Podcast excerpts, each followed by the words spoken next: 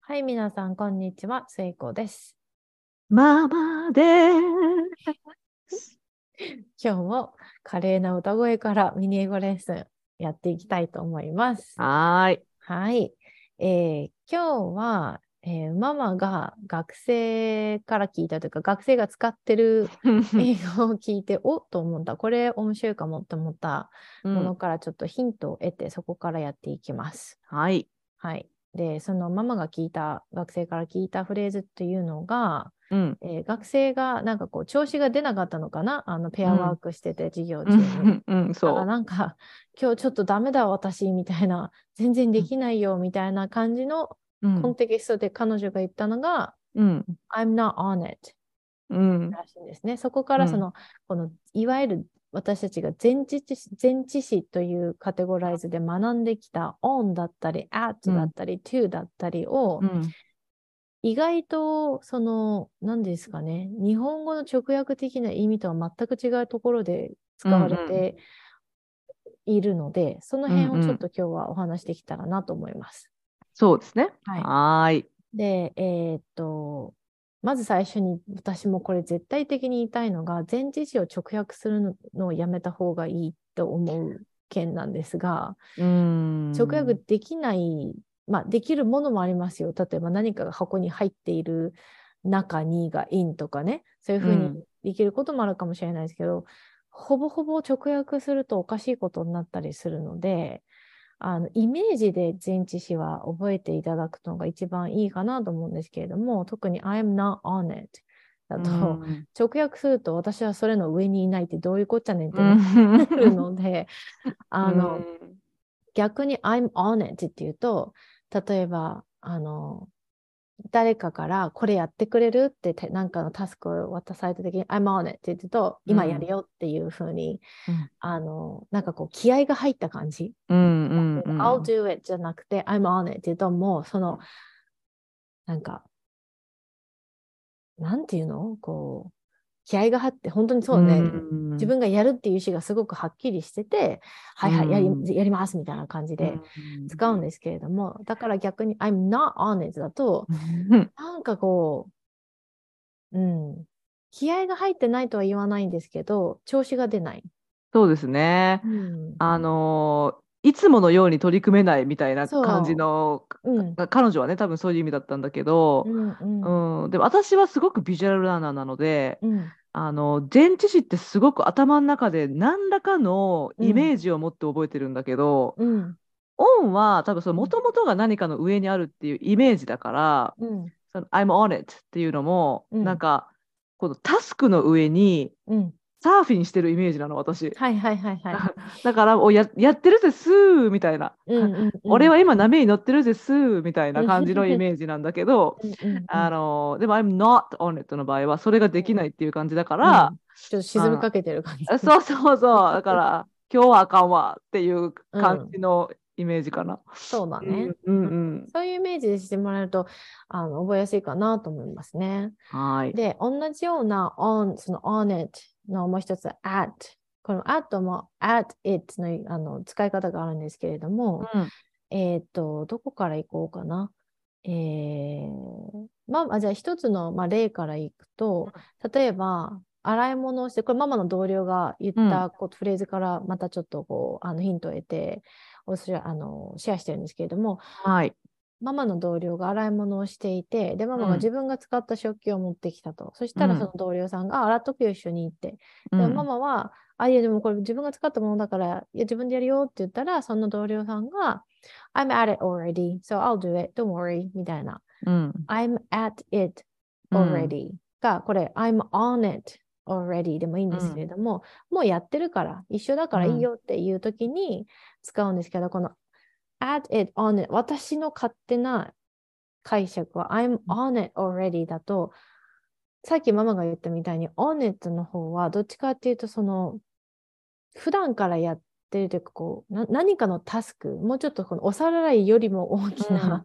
なんかタスクの時に使うイメージがあって、もっとこう前前のめりでやるもの、I'm, I'm at it already っていうとこうそんな前のめりでするタスクでもないけど、もうやってるみたいな。なんだよな。すごいなんか私の勝手のイメージでね、この2つがちょっと違うんだけど、私の旦那のニックに確認したところ、まあ、このコンテキストだったらどっちでもいける。I'm at it already. I'm on it already. So don't worry, I'll do it って言うと、もうお皿自分が洗ってるからいいよ、一緒にやるよみたいな感じだそうです。はい。ありがとう。なんか、私は初めてこれを聞いたときに I'm at it って、え？って思って、なんか、そんな at の使い方あるんだって、なんか、ね、at ってどうしてもなんか私の中学英語のイメージで、うん、なんかどこかにいるとかあるとかさ、そういうなんか、うんうん。物の位置とか人の位置とかそういうものを表す時に使ってきたから、うん、もうタスクをやってるよっていう意味の「アット」って、うん、衝撃的だったんですよ。そうだね。そうだね。そう。そのイメージでいくと、うん、多分アットもオンも難しいんですけど私がカナダ人の前塾講師、アメリカの英語の塾講師をした時のカナダ人のボスが、教えてくれたアン、うん、アットとオンとインの全部のイメージとして、うん、オンは何かにプレッシャーを与えてる感じ、うんうんうん、だから、テーブルの上にコップを置いてたらそのコップがテーブルにプレッシャーを与えてるから The cup is on the table ああなるほど。でも別に真っ平らなものの上に置くわけだけじゃなくて、えっと、壁にえー、時計をかけるときも The clock is on the wall って言いますよね。うん、これはその時計の重さというプレッシャーが壁にかかってるから、オンで言えるんだよみたいなとか、なるほど。うん、あのその I'm on it ってタスクも自分がそのタスクに、うん、まあ、イメージ的にのしかかってプレッシャーをかけてこれが自分がやるものっていうふうにしてるから、今から取り掛かるっていうあの感じになるって覚えるといいよって教えてもらってあとは場所とか人とかよりも何かのものの流れが A 地点から B 地点に行って B 地点から C 地点に必ずそこからの A から ABC のこの流れがある感じ。だから人が誰かが自分のノックしてきて誰かが来たら、somebody's at the door って言いますよね。somebody's at the door。でもこの人は必ずドアのとこには来る来るけれども、いずれはどっかにまた中に入るなり、出るなり。だから A 地点、B 地点、C 地点の必ず3地点があるはずだと。なるほど。だから、I'm, I'm at it って言うと、やってなかった自分、やってる自分、終わった自分がいる。うん、I'm on it だと、タスクを遂行するっていう感じの。遂行するために今取り掛かってるっていう、プレッシャーをかけてるっていうイメージでいくといいかな。わかりやすいです。はい、ありがとうございます。はい。で、その流れでいくと、うん、例えばもう一つ、えー、目の前にお菓子があって、うん、どうしようかな、食べようかなってこう、うんって考えるときに誰か、have at it って言うと、あの、食べなよっていう、いいよって、go ahead と同じような感じなんですよね。この have at it。もうまさかね、あの、動詞の後に動詞の後っていうか、まあ、ハブの後にアットが来て、うん、あの、なんですかね、あの代名詞が来てっていうか、もう中学生の英語だと意味がわからない並びなんですけれども、have at it って言うと、oh, go ahead 食べなよみたいな、あのいや、持ってっていいよとか、うん、あのどうぞみたいな言い方なんですよ。うんうんうんうん、have at it。で、これのもうちょっとさあのもう一個紹介すると、have a go at it というと、have a go、行くの go ですね。go at it だと、やってみなよ。動きがちょっと入りますね。やってみなよになるんですよ。だから、try it みたいな感じ。で、あの、ハリー・ポッターの、うん、えー、っとですね、オリバンダーのあの杖のお店に ハリーが一番最初の最初のやつですね賢者の、うん、って行った時にハリーがこう杖をこう渡されてどうしたらいいか分からなくて止まってるとオリバンダーがあの Have a go っていうのね。それは try it やってみろ、やってみなよ振りなよみたいな、でそれがハリーがびっくりしてピュッてこう杖をやっちゃうとボーンってこう爆発が起こるっていうシーンがあるんですけど、have a go でも全然大丈夫です、うん、have a go at it って言うと目の前にそのやるものがもう分かってる、うん、あの、っていうふうにもできますね。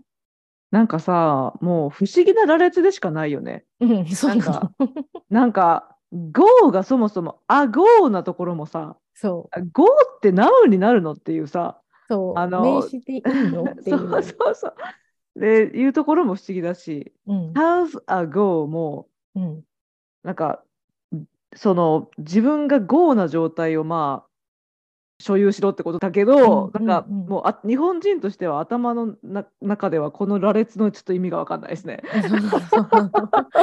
慣れてくるとね、あの、うん、しっくりくるんだけど、慣れるまではやっぱり、have a go って何って私も最初思いましたし、うん、う、うんん。たださ、私が口語的に have a go っていうのを言うかっていうと言わないですね。慣れてないので、あ聞き慣あ、れないので、うん、自分も使わないです。have at it もうあんまり使わないかな。I'm on it は言いますけど、うん、う、うんん、はい。はい。なので、これが、あの、今、ここまでが、えーまあ、えー前置詞と代名詞だけでせこう会話できるっていう、I'm not, I'm not on it, I'm on it といかや、すごいよね。うんうん あのシリーズで、はい。えー次3つが、ちょっとまあ、その、まあ、いわゆる前置詞っていうものを考えたときに私たちがちょっと思いついた、まあ、使えるかなっていう3つなんですけれども、1つはママが思いついてくれた I am into なんとか。うん。で、これ確かね、好きなものの話をの時に言ったような気もするんですけれども、はい。うん。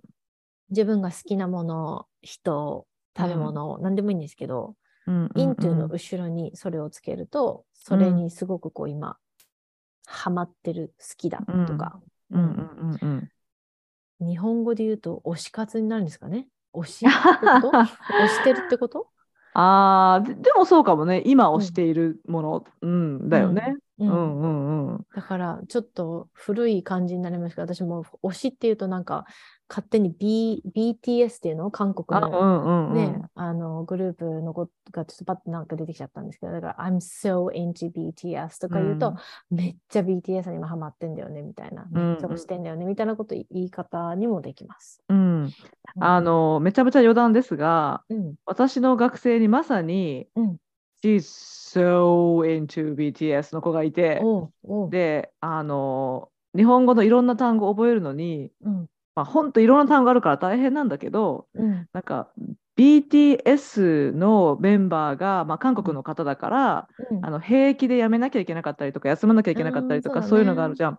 だから、ドラフティングってななんていうのって言われて、うん。で、そのあ兵役って言ったら、うん。一瞬で覚えたよね。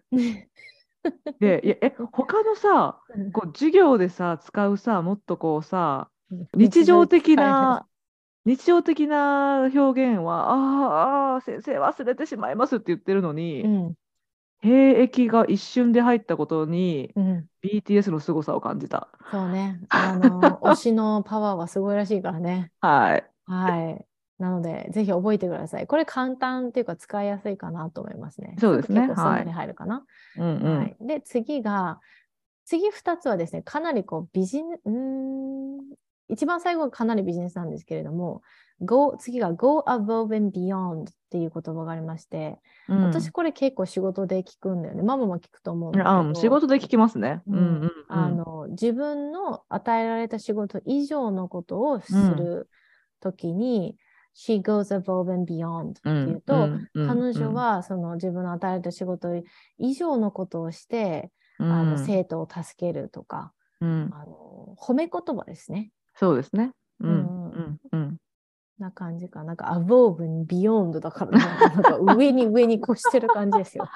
そうだね。もうあの高みに登り 登りに登ってって感じですうね。んはいうんなので、ビジネスシーンとかで誰かを褒めるときは、あの、she goes beyond, above and beyond とか、he goes above and beyond and he supports customers うん。really, really well みたいな、わかんないですけど、なんでカスタマーなのかわかんないですけど、それもその褒めるときに使える言葉で、はい。で、最後が、えっ、とですね、これは、あの、なんだろう、プレゼンとか司会司会をしている方がビジネスシーンに使えるんですけど、あの、うん。口語では全くないです。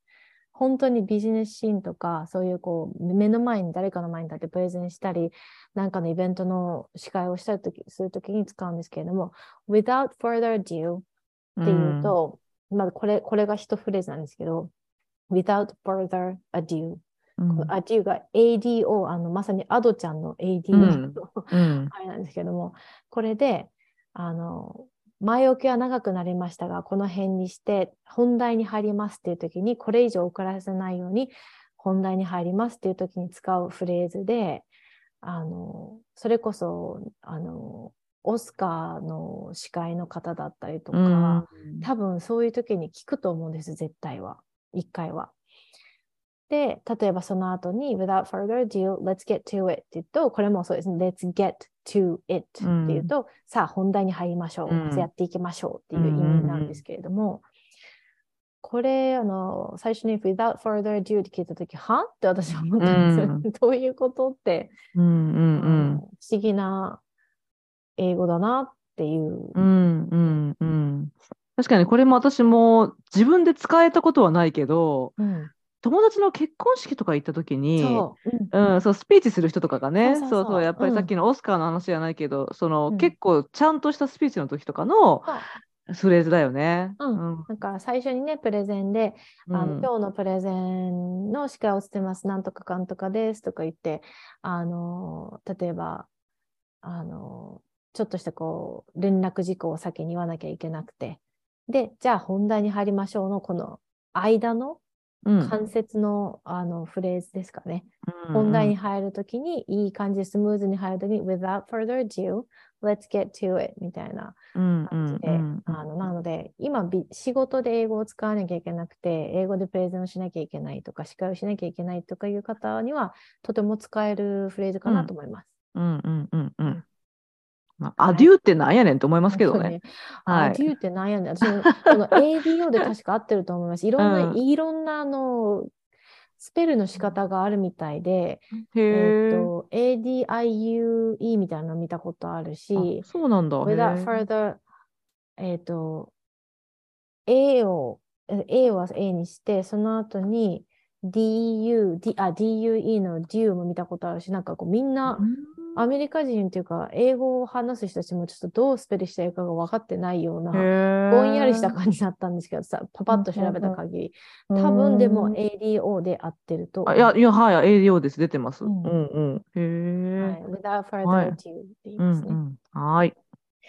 はい、ということで今日はあのママの学生からヒントを得て前置詞でいろんなフレーズが使えるよっていうのをお伝えしました。はーい。